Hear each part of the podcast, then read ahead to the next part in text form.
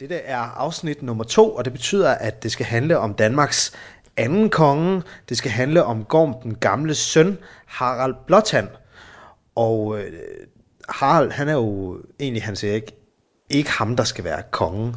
Han er jo faktisk bare en lillebror, som Han er en kommer lillebror. til, fordi at tronarvingen, han simpelthen dør. Han da bliver, han er bliver på dræbt togt. på et øh, godt gammeldags vikingtogt. Altså, det var Knud Dana, skulle have været kongen, ja. dør på takt, dør på togt, undskyld, og så bliver det altså Harald Blåtand, som bliver Danmarks konge. Omkring 958-59. Et eller andet sted der Et eller andet sted omkring. Vi ved heller ikke, hvornår han er født.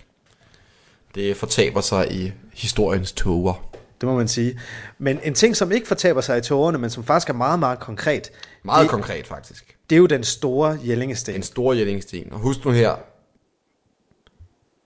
Gorm den Gamle rejste også en jællingsten. Det er den lille jællingsten. Og Harald rejste den store. Går vi ud fra. Og altså, den store Jellingsten, det er jo ikke hvilken som helst sten. Altså, det er jo måske den mest betydningsfulde sten i hele Danmark. Ja, det, det vil jeg nok sige.